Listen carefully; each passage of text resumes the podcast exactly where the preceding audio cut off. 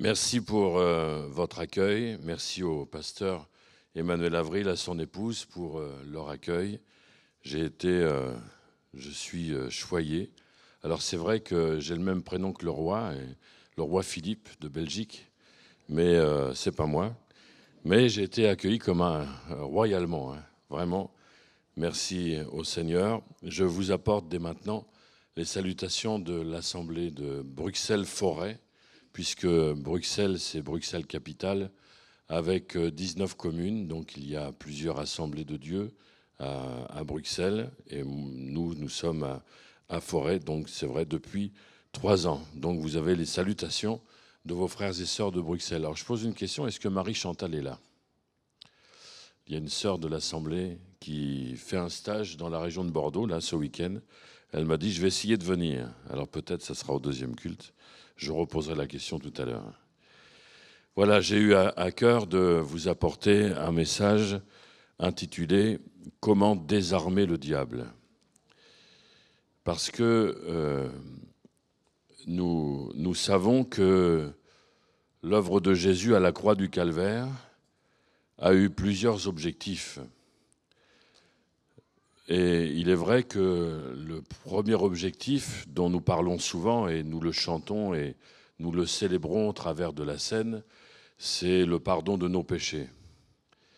Jésus a réglé le problème de nos péchés à la croix du calvaire, mais l'autre objectif aussi, c'était d'anéantir, de priver le diable de sa puissance.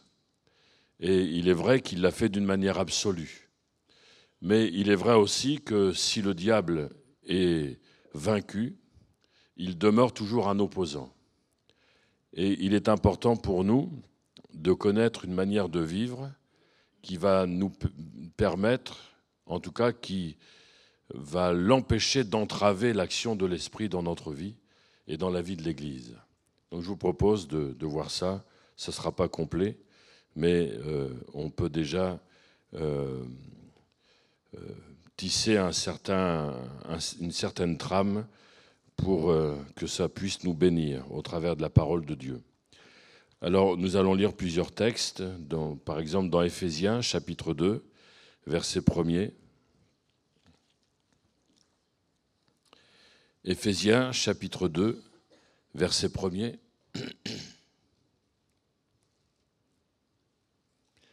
Il est dit ceci, vous étiez morts par vos offenses et par vos péchés, dans lesquels vous marchiez autrefois, selon le train de ce monde, selon le prince de la puissance de l'air, de l'esprit qui agit maintenant dans les fils de la rébellion.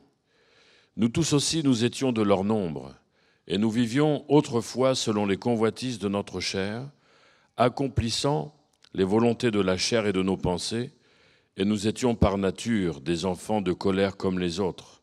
Mais Dieu qui est riche en miséricorde, à cause du grand amour dont il nous a aimés, nous qui étions morts par nos offenses, nous a rendus vivants avec Christ. C'est par grâce que vous êtes sauvés. Il nous a ressuscités ensemble et nous a fait asseoir ensemble dans les lieux célestes en Jésus-Christ, afin de montrer dans les siècles à venir l'infinie richesse de sa grâce par sa bonté envers nous en Jésus-Christ. On fait tout de suite une seconde lecture dans l'épître de Paul aux Colossiens au chapitre 2. Colossiens chapitre 2, verset 15.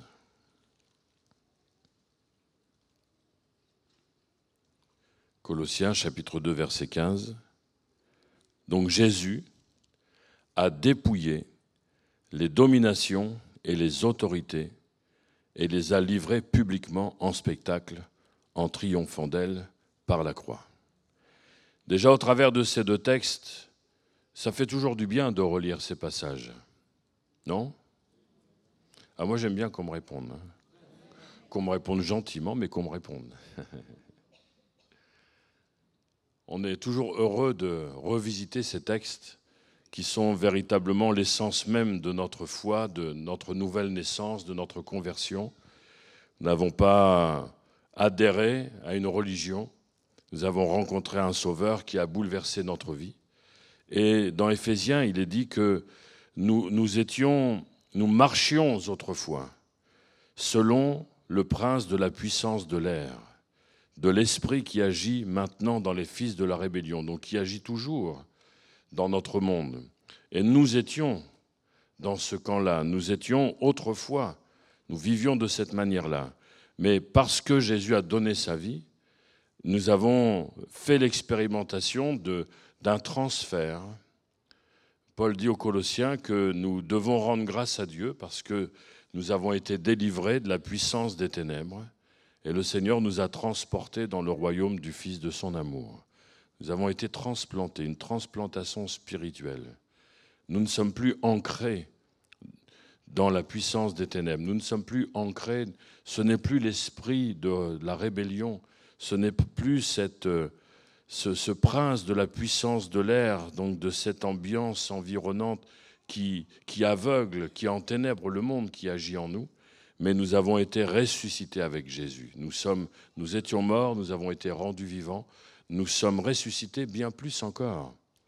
Nous sommes assis spirituellement avec Jésus dans les lieux célestes, où nous sommes, nous avons été et nous sommes bénis de toutes les bénédictions de l'Esprit en Jésus-Christ.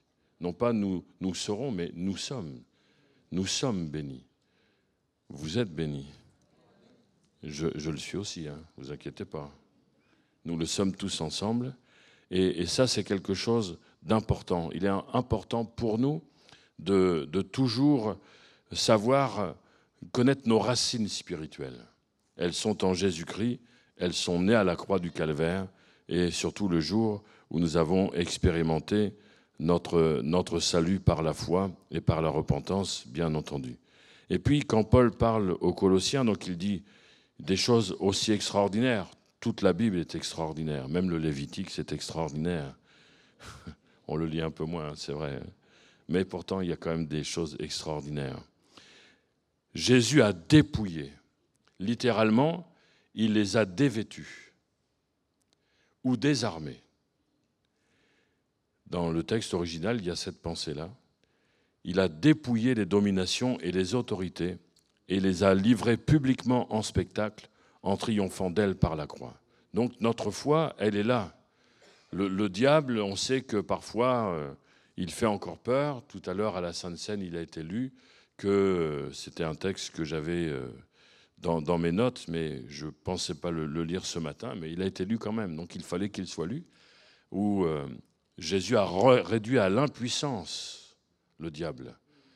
L'impuissance, c'est-à-dire que comme nous étions pécheurs, c'était une puissance de condamnation, une puissance d'accusation. Mais le diable ne peut plus nous accuser.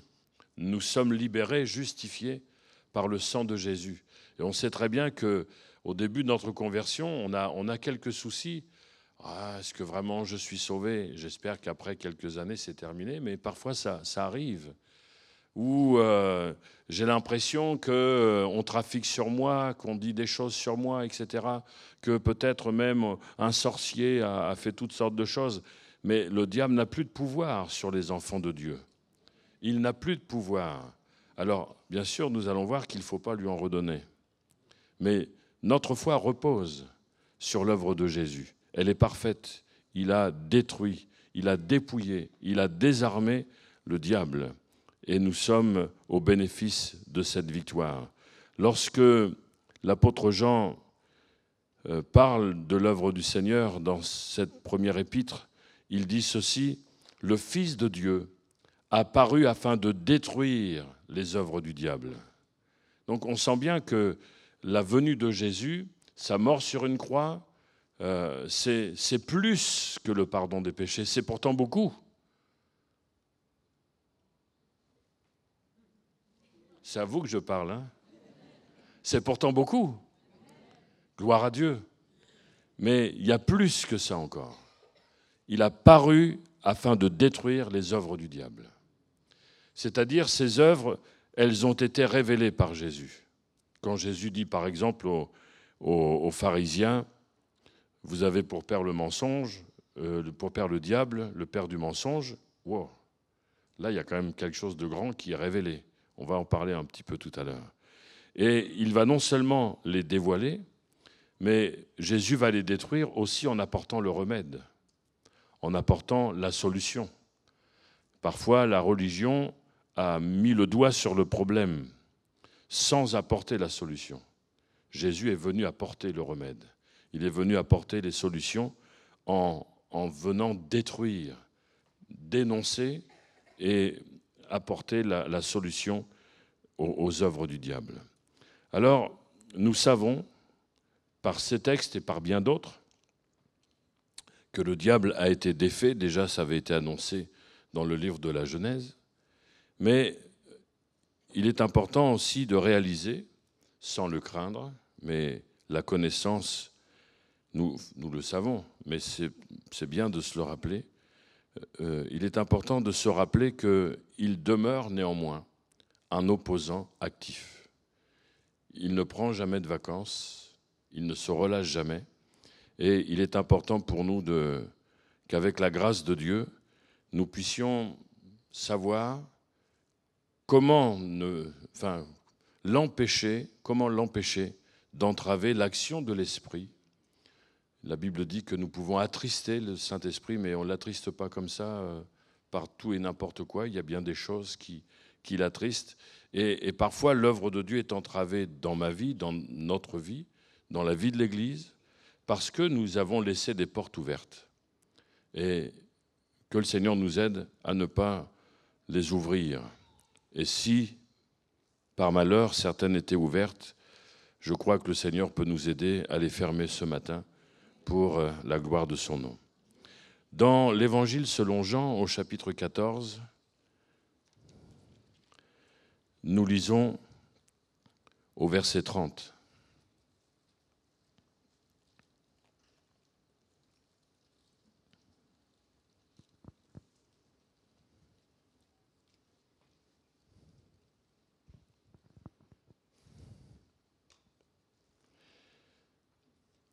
Voilà ce que Jésus dit.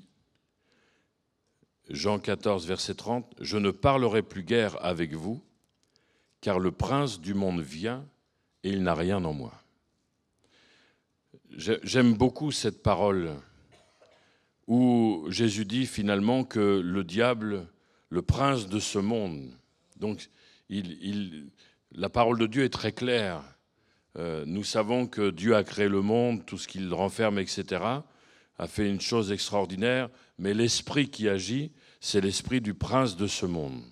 Et quand Jésus va naître, le prince de ce monde était là, et il va essayer d'entraver, de, de, nuire à, la vie, au sacrifice, à l'œuvre de Jésus, à, à ses paroles. Enfin, c'était un opposant farouche, et il avait aussi de bons serviteurs au travers de gens religieux de l'époque. Mais Jésus dit, le prince de ce monde, mais il, vient, mais il n'a aucune emprise en moi. Il n'a rien en moi. Il, n'a aucune porte ouverte. Il, il, ne peut pas me tenir par quelque chose. Il ne peut pas entraver l'œuvre de Dieu dans ma vie. Et je crois, frères et sœurs, tout en étant conscient que nous sommes perfectibles et nous le serons toute notre vie, je crois que la parole de Jésus doit être notre objectif, doit être l'objectif de l'Église. Le prince de ce monde vient, mais il n'a aucune emprise en moi. Ça doit être notre objectif. Et, nous savons, vous et moi, que ce n'est pas si facile que cela. Que il est, est subtil. Nous savons que c'est un malin. Paul parle même de ses manœuvres, de ses ruses. Mais je crois que c'est vraiment un objectif à atteindre un but à atteindre pour chacun d'entre nous. Nous savons que tout commence par une réelle conversion. Tout commence par euh, le fait d'avoir euh, changé de vie, de mentalité, de comportement, d'avoir fait demi-tour. La repentance, ce n'est pas simplement un changement de mentalité, c'est un demi-tour. C'est le regret profond. Nous avons demandé pardon à Dieu pour nos péchés. Nous avons décidé avec sa grâce, de lui être fidèle avec son secours de chaque jour. Et, il est vrai qu'il euh, est important que pour désarmer le diable, que notre conversion, ce soit vraiment la nouvelle naissance. Nous sommes nés d'en haut, nés de l'Esprit. Nous sommes devenus en Jésus-Christ une nouvelle créature. Et comme dit Paul aux Corinthiens, euh, toute les choses anciennes sont passées, c'est-à-dire notre vie sans Dieu est terminée. Notre vie passée, sans Dieu, c'est fini. Maintenant, nous marchons avec le Seigneur et, nous voulons vraiment marcher de tout notre cœur avec lui. Quand Paul euh, parle de, son appel, il précise ce que Jésus lui a dit.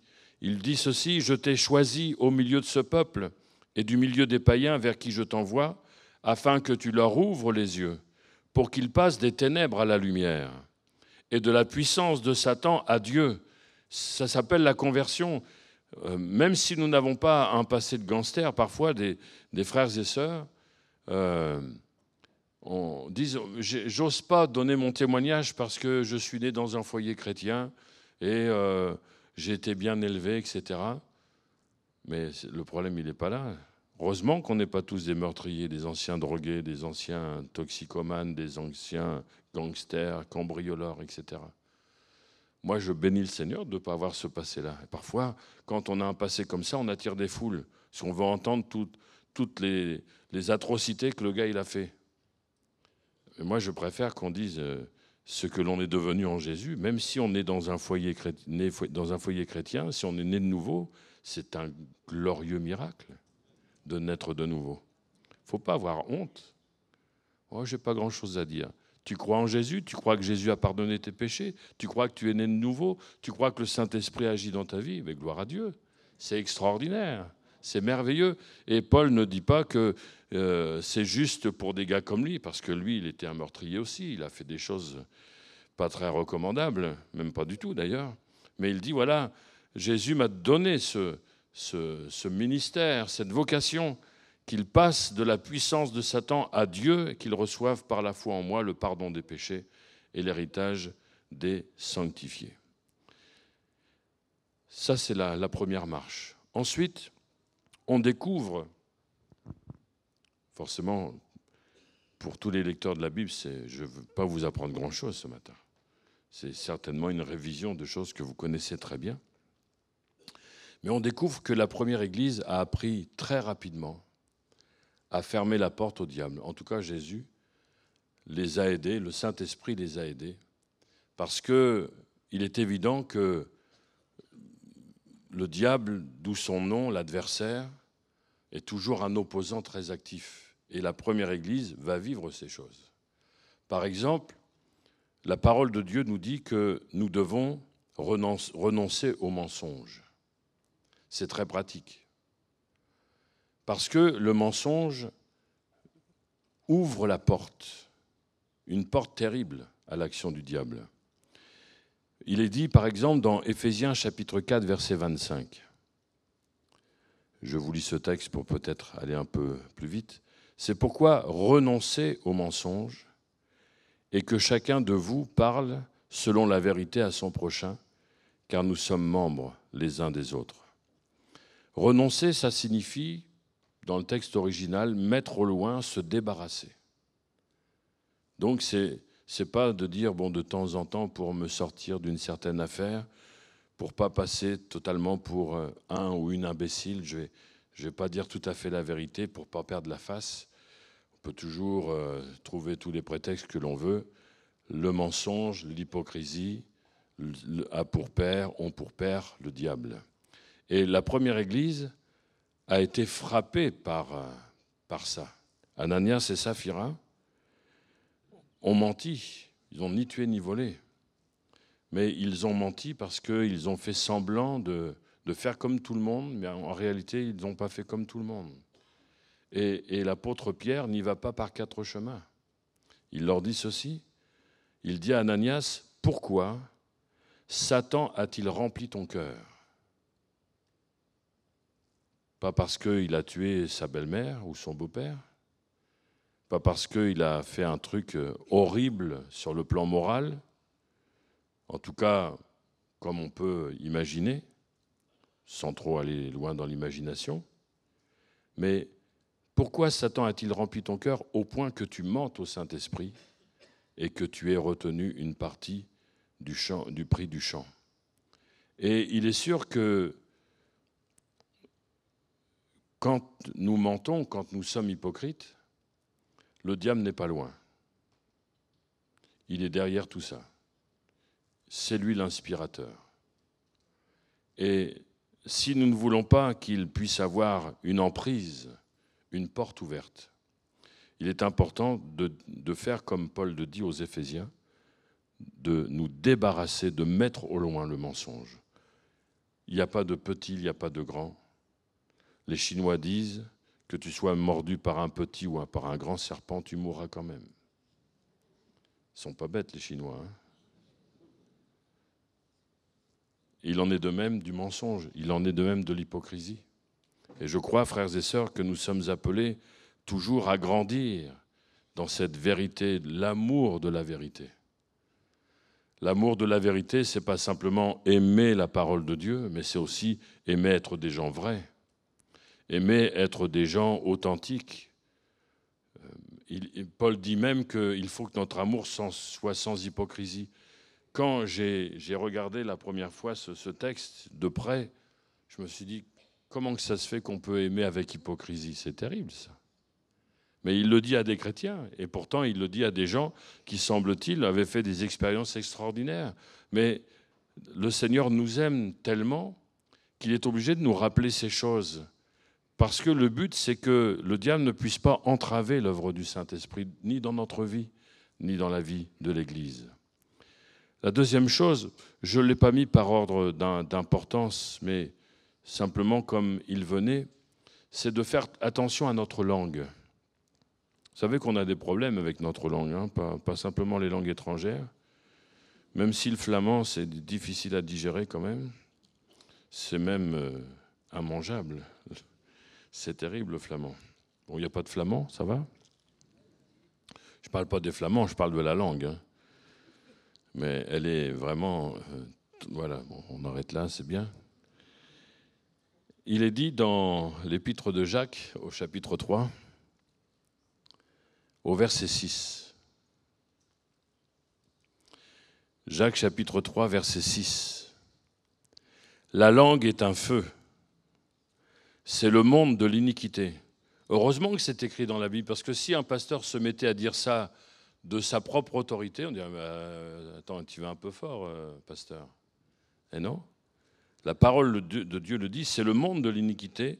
La, la langue est placée parmi nos membres, souillant tout le corps et enflammant le cours de la vie, étant elle-même enflammée par la géhenne. Toutes les espèces de bêtes, d'oiseaux, de reptiles, d'animaux marins sont domptées, ont été domptées par l'homme, mais la langue, aucun homme ne peut la dompter. C'est un mal qu'on ne peut réprimer, elle est pleine d'un venin mortel. Par elle, nous bénissons le Seigneur notre Père, et par elle, nous maudissons les hommes faits à l'image de Dieu de la même bouche sortent la bénédiction et la malédiction. Il ne faut pas, mes frères, donc il, il, parle bien à des frères, il parle bien à une église, il parle bien aux sœurs, et il dit, il ne faut pas, mes frères, qu'il en soit ainsi. Je ne vais pas insister trop là-dessus, mais je crois qu'il faut toute une vie pour maîtriser notre langue. Vous êtes d'accord? Pas toujours facile. Hein Parfois, on est obligé de la mordre. Non pas mordre les autres, mais la, sienne. Parce que il y a quand même. C'est, quelque chose de difficile. Mais ça fait partie de la sanctification, ça fait partie de la ressemblance à Jésus. Quand on voit comment Jésus parlait des autres, bon, si on parle des, des, des pharisiens, c'est sûr qu'il y a des textes qui sont quand même assez sévères. Mais bon, le Seigneur les a prononcés, celui qui est rempli d'amour, mais il, a, parlé vrai, il a dit authentiquement, donc il ne les a pas méprisés, mais il a parlé de la vérité, il a, il a dit ce qu'il euh, pensait, ce qu'il savait.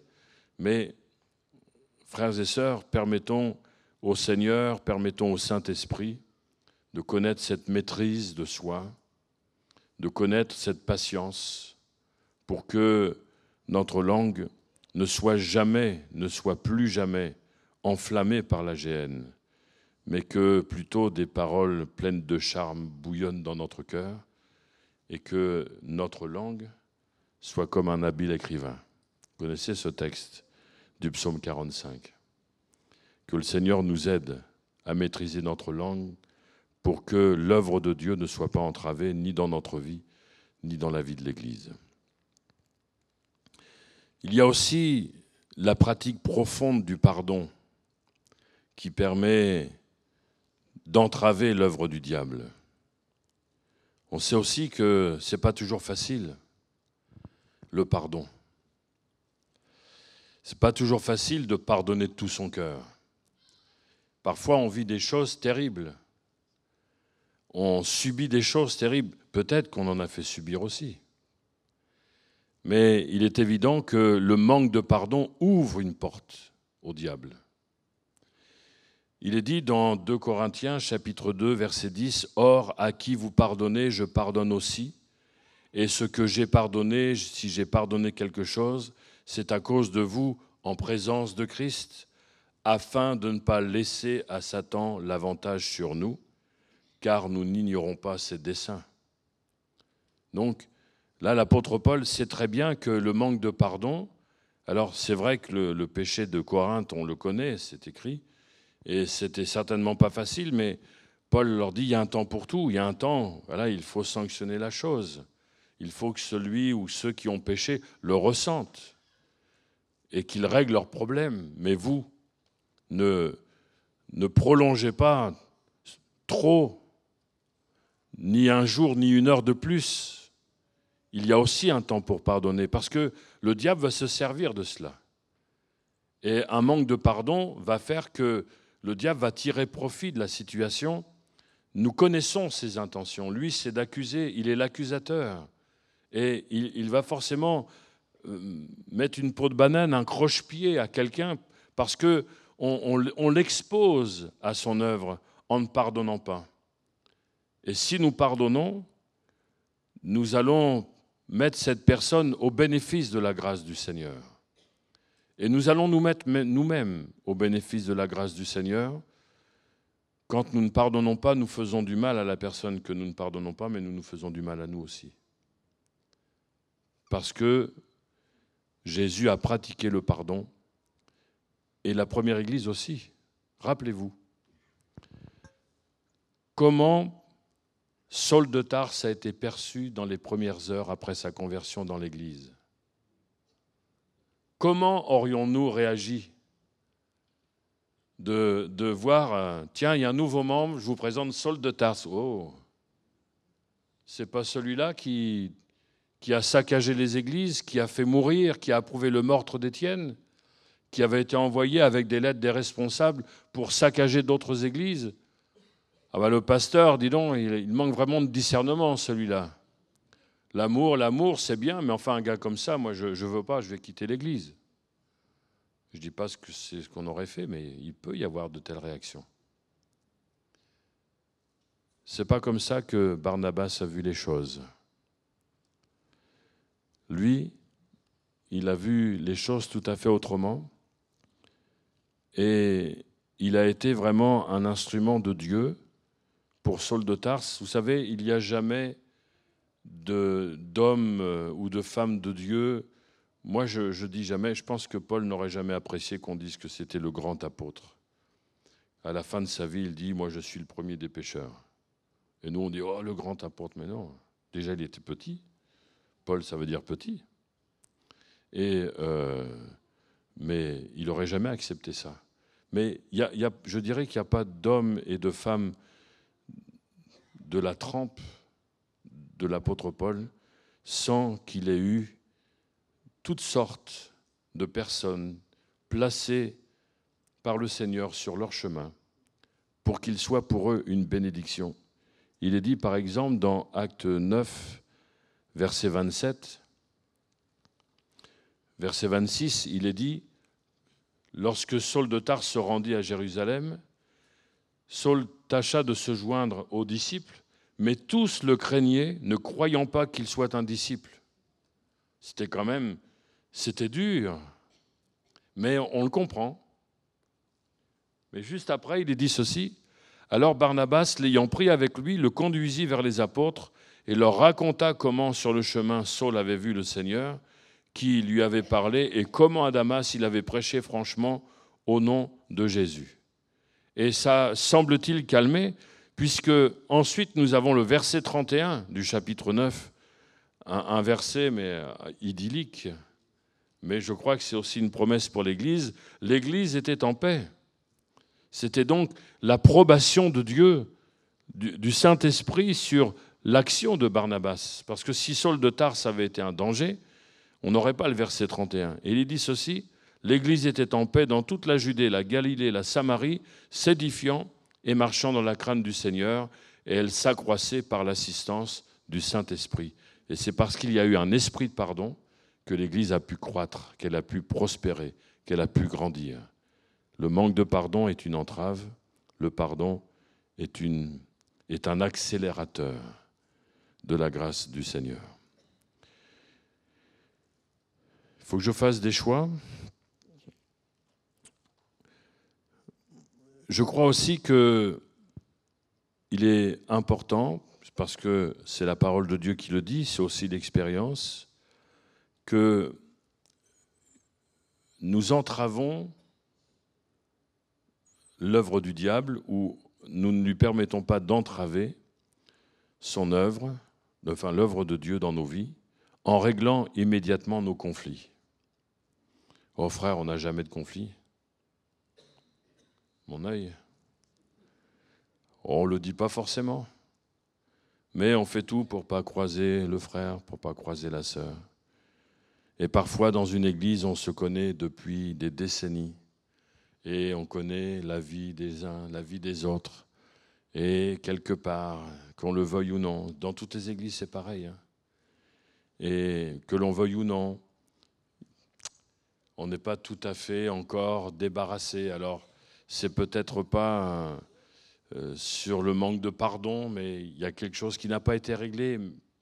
Forcément, il y aura, il y aura une réconciliation. Et quand on voit, par exemple, comment la première Église a traité le souci des, veuves hellénistes qui murmuraient parce qu'il semblait qu'elles euh, étaient moins bien traitées sur le plan financier que les, veuves d'origine juive.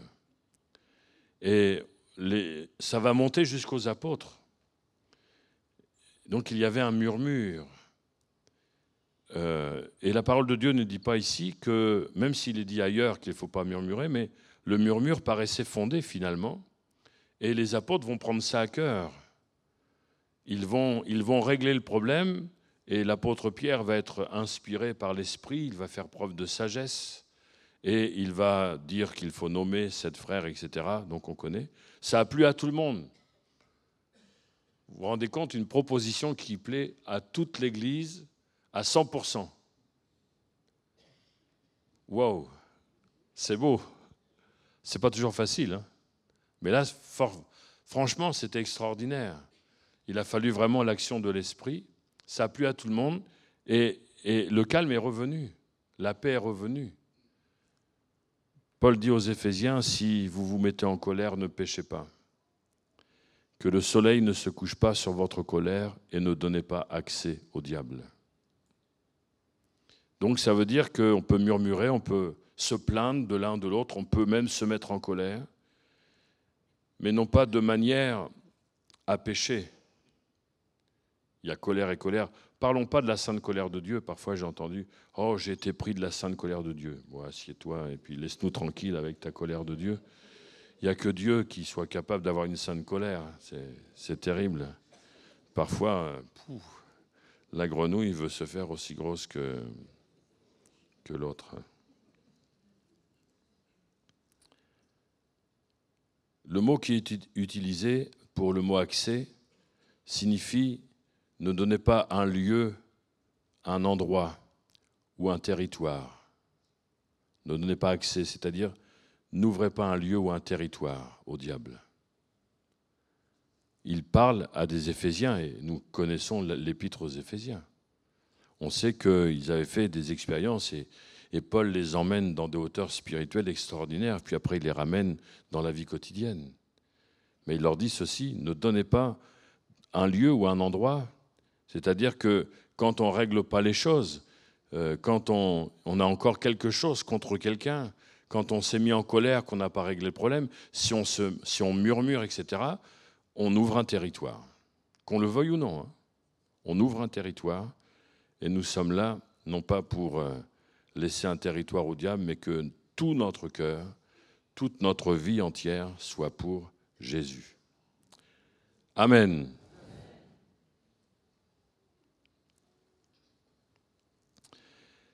Avec le texte de Paul aux Éphésiens, nous avons aussi, il est incontournable.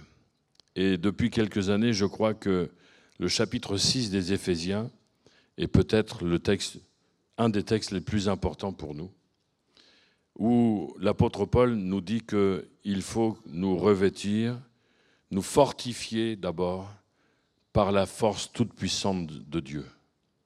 Et moi, je suis interpellé par ce texte. Parce que ça veut dire que notre combat, c'est pas de la rigolade. La vie chrétienne, il n'y a pas mieux. Il n'y a pas mieux que la vie chrétienne. Il y en a deux qui disent Amen. C'est extraordinaire. C'est mieux que zéro. Moi, je suis un peu optimiste quand même.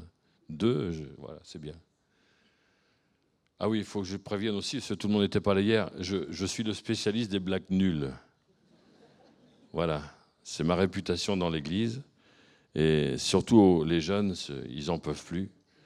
Ils se disent, non, pasteur, vous n'allez pas faire celle-là. Mais bien sûr que je vais la faire, celle-là. Et parfois, je les surprends en en faisant encore des plus nuls. Donc voilà, une fois que je l'ai dit, je suis libéré de ça. Voilà, ça sortira pas de la Gironde.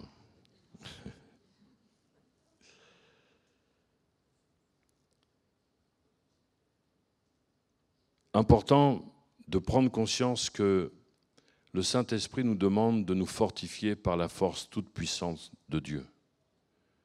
C'est la plus belle des vies, mais c'est la plus attaquée. Et quand Paul en parle, il dit ceci, revêtez-vous, donc se fortifier par la force toute puissante de Dieu, c'est en se revêtant des armes de Dieu. Il est dit, revêtez-vous de toutes les armes de Dieu, afin de pouvoir tenir ferme contre les ruses du diable. Le mot ruse peut être traduit par méthode, manœuvre, artifice, c'est-à-dire des astuces, ou encore des voies détournées. Donc, nous avons affaire à un adversaire agissant. Et quand on fait la liste des armes qu'il faut revêtir, on a en même temps la liste contraire, c'est-à-dire les méthodes du diable. Et si on, voit le contraire des armes de Dieu, on voit que les méthodes du diable, c'est le mensonge, c'est l'impureté, c'est-à-dire la débauche, la paresse, l'incrédulité, le doute, la désobéissance, l'erreur et le manque de prière. Ça, ce sont les armes que le diable utilise, avec toutes sortes de manœuvres, des voies détournées. Et donc, Paul ne dit pas, vous inquiétez pas, le diable est vaincu, maintenant c'est euh, la plage tous les jours. Il, dit, pour, pour, résister, enfin, pour résister au mauvais jour, c'est-à-dire au jour du mauvais, au jour du mal, au jour du malin, et pour tenir ferme après avoir tout surmonté, il faut vous revêtir en permanence des armes de Dieu, parce qu'il utilise le diable utilise toutes ces armes-là. Donc il, dit, voilà, prenez sur vous, ayez avec vous toujours les armes de Dieu, c'est la vérité, on y revient. C'est la sainteté quand il parle de la justice, la cuirasse de la justice. C'est le zèle, la foi, l'espérance, la parole de Dieu et la prière.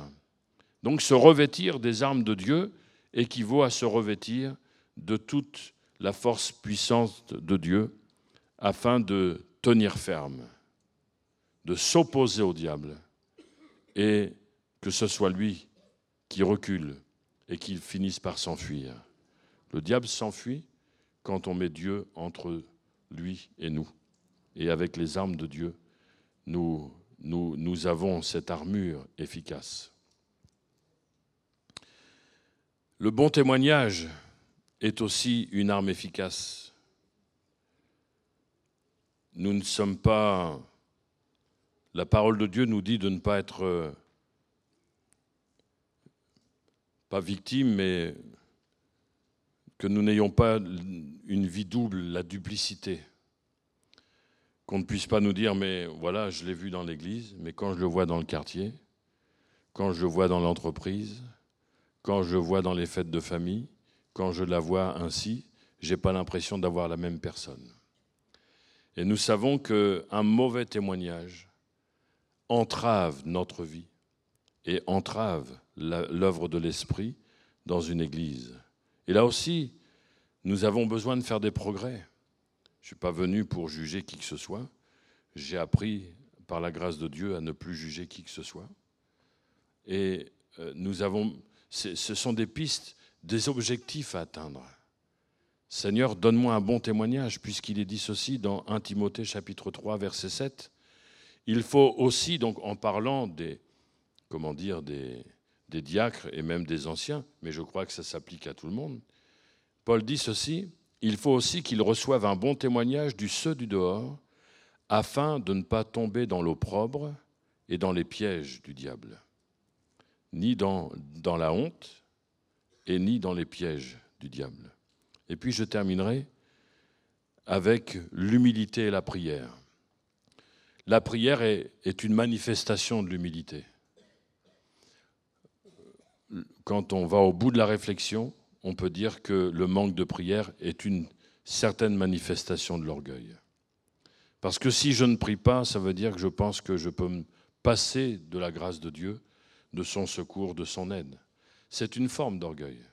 Et Paul dit à euh, c'est Pierre, c'est pas l'épître de Paul à Pierre ou de Pierre à Paul, c'est la première épître de Pierre. Vous voyez les blagues nulles Voilà, c'est ça. 1 Pierre chapitre 5 verset 6.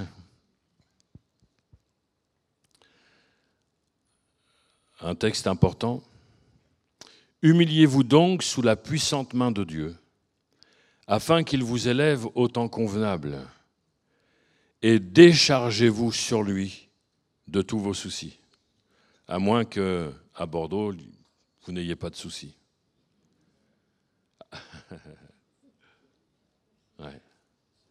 Tu veux entrer dans le club des blagues nulles? Il y a de la place. Hein C'est gratuit l'adhésion. Nous savons que notre vie est bien loin d'être un fleuve tranquille. Quelle que soit l'épreuve, elles sont toutes différentes des unes, des uns et des autres. Et nos fardeaux aussi, nos problèmes, nos difficultés, ils sont de tous ordres et parfois ils viennent euh, en cortège. Ça arrive, ça nous est arrivé. J'espère que ça nous arrivera le moins possible. Mais il nous est dit que si on continue la lecture de ce texte, donc 1 Pierre chapitre 5 verset 6, les versets qui suivent, déchargez-vous sur lui de tous vos soucis, car lui-même prend soin de vous. Littéralement, ça veut dire Dieu se met en peine de vous. Dieu se met en peine de vous. Et moi, ça, ça réchauffe mon cœur quand je réalise que Dieu se met en peine de moi. Voilà ce grand Dieu que personne ne peut décrire. Il se met en peine de chacun de nous. Et Pierre continue en disant, Soyez sobres, veillez, votre adversaire le diable rôde. Il rôde comme un lion rugissant. Il ne dit pas c'est une petite sauterelle qui, voltige autour de vous, c'est un lion rugissant qui rôde. Cherchant qui il dévorera. Il rugit parce qu'il il a faim de victimes. Résistez-lui avec une foi ferme, sachant que les mêmes souffrances sont imposées à vos frères dans le monde.